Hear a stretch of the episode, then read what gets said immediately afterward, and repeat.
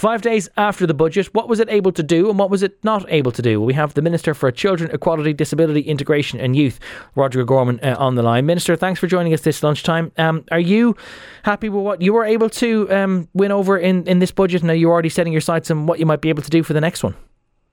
I am. I think we've achieved a very significant uh, reduction for parents, an average 25% reduction for parents across the country in terms of the, the, the, the cost of childcare to them. Uh, for the average family, that will represent a, a 1,200 euro saving in, in 2023, but some families will see a, a maximum saving of up to 2,100 euro.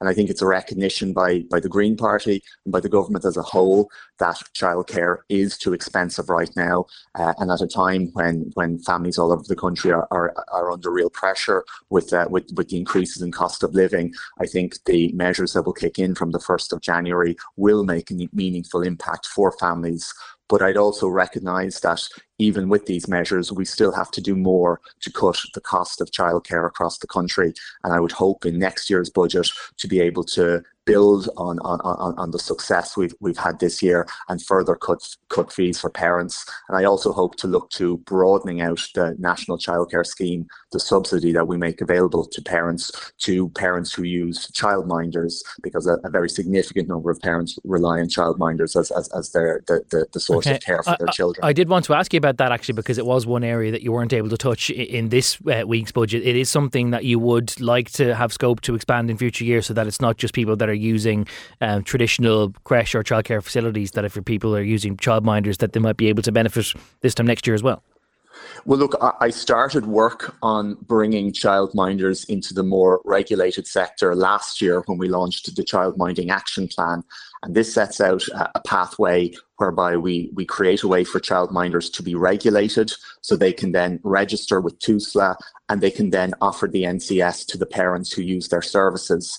Um, right now, the vast majority of childminders aren't regulated uh, and we recognise we can't use the same regulations that we apply to uh, a Montessori or a creche to childminders. That the setup is completely different, but there does need to be some element of regulation as well. So right now we're designing regulations that are bespoke towards childminders. We'll be supporting them and encouraging them to, to, to sign up to those. And once they're signed up, they'll be able to avail of the NCS. So I'd hope at the end of 23 or, or it may be in early 2024 that uh, those measures will, will, will be kicking in and we'll be able to see a significant number of parents who use childminders also avail of the, the, okay. the subsidies the government are providing. All right. I don't want to depart from the from the subsidy but just for a minute, but just because you happen to mention it uh, and you mentioned your, your plans to try and expand that again in next year's budget or from the start of 2024, does that mean that it is your expectation that you'll be staying in your brief after the reshuffle in December? I, I have no expectation, Gavin, but I, would hope to stay in the brief. Uh, I, I um, have a, a, lot of work ahead of me in terms of cutting the cost of childcare, uh, in terms of investment in, in, in TUSLA to support the, the, the, most vulnerable children, in terms of the, uh, the, the, ongoing work to support uh, survivors of, of mother and baby and, and, county home institutions, and a lot of big work in the equality sphere as well, um, the, the ban on conversion therapy, the reform of the, uh, the equality legislation. So uh, a, a, huge amount of work in the department, and, I, and I'd love to continue the, the, the, the, opportunity to, to, to progress that okay. I think for any minister, uh, a change, it, it, takes about a year to get a full uh, understanding of, of, of, the brief. Uh, so I, am I'm, I'm, you know, over the brief now and I'd like to just keep working. Okay. Uh, maybe an argument for as minimal a reshuffle as possible if you think it takes 12 months maybe to get, to get to grips with it. But then again, your brief is, is fairly wide ranging as evidenced by your brief, title. Yeah. yeah. yeah. Um, just uh, going back to the subsidy, and you mentioned that this is a, an average of a 25% cut for a lot of families that would engage in traditional childcare. I'm just wondering, not to, to quibble with the uh, the amount of the subsidy, but to describe it as being 25%. There'll be a lot of listeners in Dublin or in other urban areas this lunchtime who will think that actually, although the subsidy is of course welcome, that it isn't quite 25%. I mean, you'll have a lot of uh, people listening in Dublin where a lot of creches charge a headline rate of 1300 euro for full five day care. That's before the child reaches the age where they can qualify for the ECCE scheme. They might have been getting a subsidy of around about 85 euro before now. In the new year, they'll be getting a subsidy of around 235 euro, but they'll still be paying over a thousand euro a month. And for them, the combined subsidies, old and new, still doesn't make 25%. And that's why we've always said this is an average figure. The, the 25% cut is an average figure. Some parents will experience uh, a percentage that's lower and some parents will experience a, a percentage that's uh, that's higher. There's a very wide distribution uh, uh, in terms of the fees charged across the country, as, as you, you referenced there, um, and the way which we can provide, I suppose, relief, provide extra support to all parents is through the NCS, through that universal subsidy. Uh, and that does go further in some areas. Um, but that again is why, as I said earlier on, my, I, am not looking to stop here. I don't, I don't consider this kind of job done.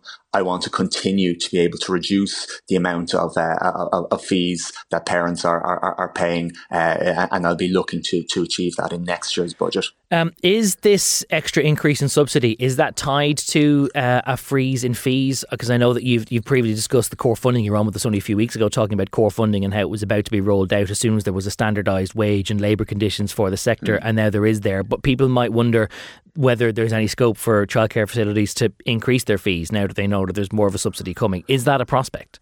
It, it, it, no, the uh, the the measures we took in this year's budget is linked to the the, the fee freeze, uh, and it builds on the work we did last year. In last year's budget, we brought in core funding. Services have started to draw that down from September of this year, and core funding is designed to support services pay their staff better, and we achieved that through the employment regulation order that was agreed earlier in um, in September. But the um, suppose the condi- one of the key conditions of core funding is that the the, the provider freezes their their, their fees at, uh, at September 2021 levels, and that means now that we have brought in this significant increase in the NCS, uh, the National Childcare Scheme, that won't be eroded away by providers raising their fees. So, uh, you know, it was kind of a, a, a process that we, we began last budget and mm. it, it will pay off in this budget for parents dropping their fees for childcare professionals, seeing an increase in, in their wages, and for providers as well, in terms of they have this sustainability and, and they have this mm. stability of income there, of core funding. There, there is a little bit of a problem, though, with that in principle, which is that because core funding was part of the budget 12 months ago, and because inflation has rocketed since then, that even though you've now in, implemented minimum wages and standard labour conditions for the sector, that it's all based on what we thought costs would be 12 months ago and not what costs probably are now and that freezing the funding might actually mean that a lot of childcare providers, despite the increased state subsidy, still aren't going to be able to make ends meet. Well, we also very significantly increased core funding in this year's budget as well. We put an extra 59 million in core funding. So core funding is going from the 207 million we announced in last year's budget to uh, 266 million uh, in 2023. Okay. So, so the, the core so, funding that they get in next year won't be the same as what they've got or what, what they're getting for these few months now that it's kicked in. There will be an increase to reflect their higher costs. And I think it's important just to recognise the, the, the, scale of the growth of investment in childcare in this year's budget. Last year, the childcare budget was uh, 716 million euro. In 2023, it will be over a billion euro. It's the first time we've ever met that figure of a billion euro.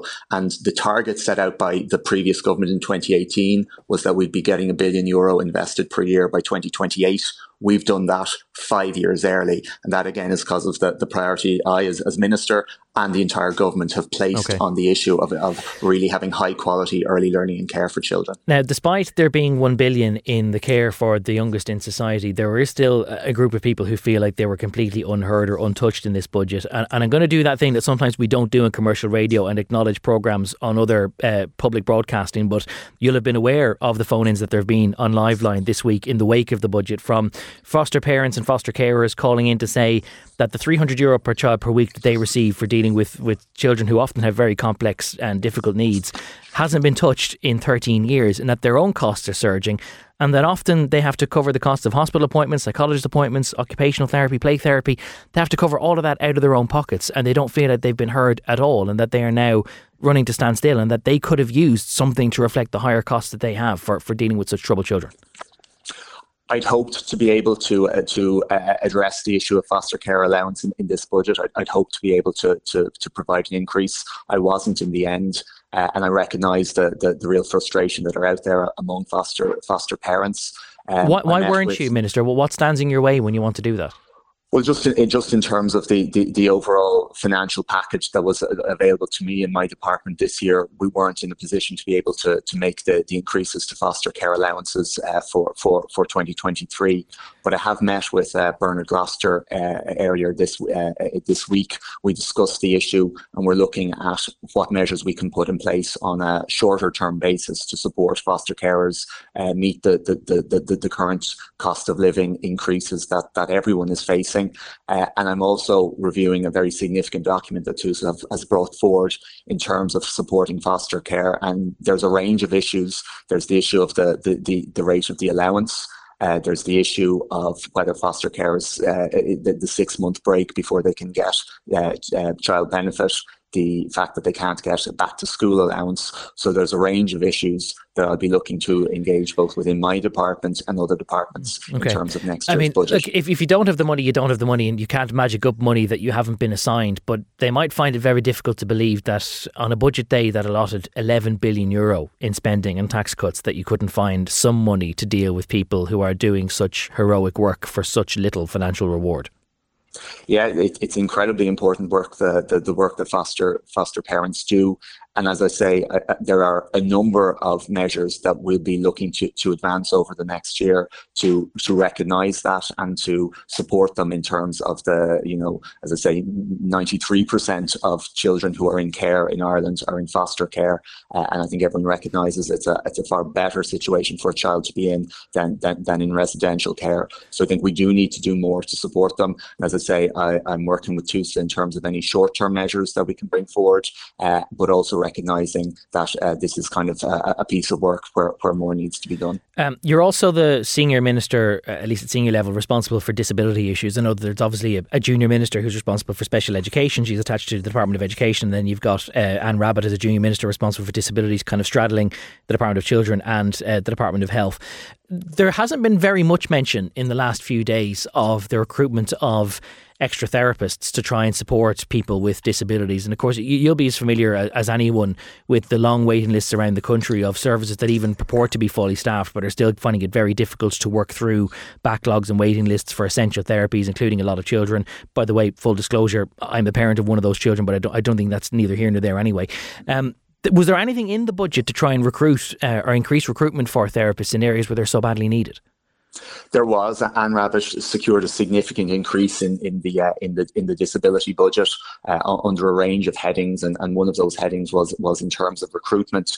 But the big problem right now isn't the money uh, for for recruitment; it's actually finding um, finding trained graduates in in the various therapy roles, uh, and, and, and the HSE has been struggling with that over the last number of years, and that's one of the um, key reasons why uh, a significant number of the the, the, the community and network disability teams aren't uh, fully staffed. So one of the key things myself and, and Anne Rabbitte and, and, the HSE are working on now is, is a roadmap uh, towards the full implementation of progressing disability services. That's the overarching vis- vision for supporting uh, children's disabilities.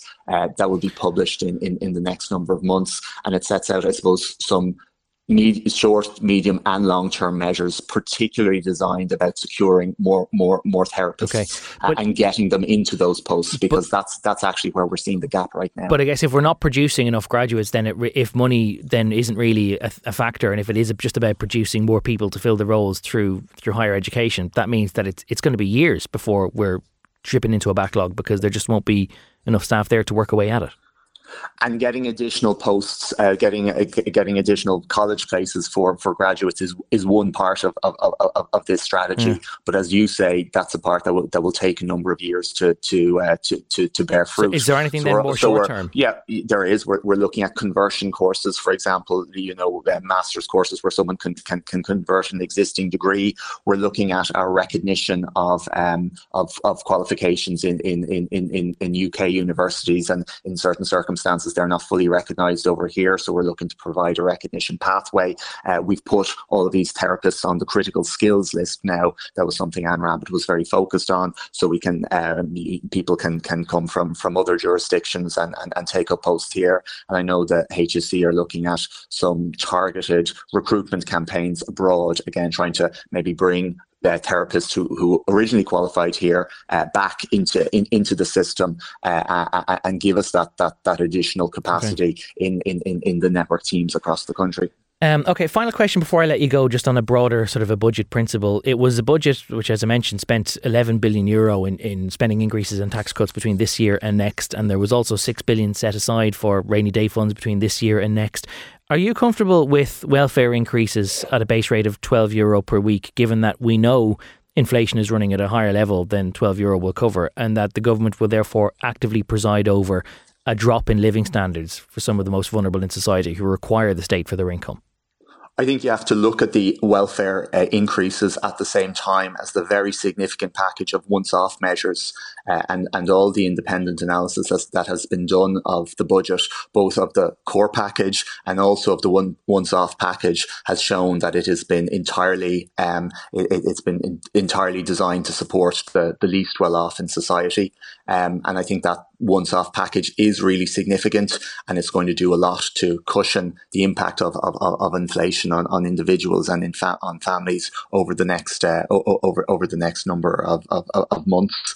Um, and I think particularly, you know, we've got the balance right in terms of some measures are targeted, some are universal, some are once off, and some are built into the core base. I think that overall combination is one that protects the most vulnerable at a, t- at a really difficult time when inflation is so high. Um, uh, and I think, yeah, I think I, I think the, the, the, two ministers got the balance right. Okay. We will leave it there. Uh, thanks for joining us this lunchtime. Roderic O'Gorman, the Minister for Children, Equality, Disability, Integration and Youth, joining us this lunchtime on the record on Newstalk.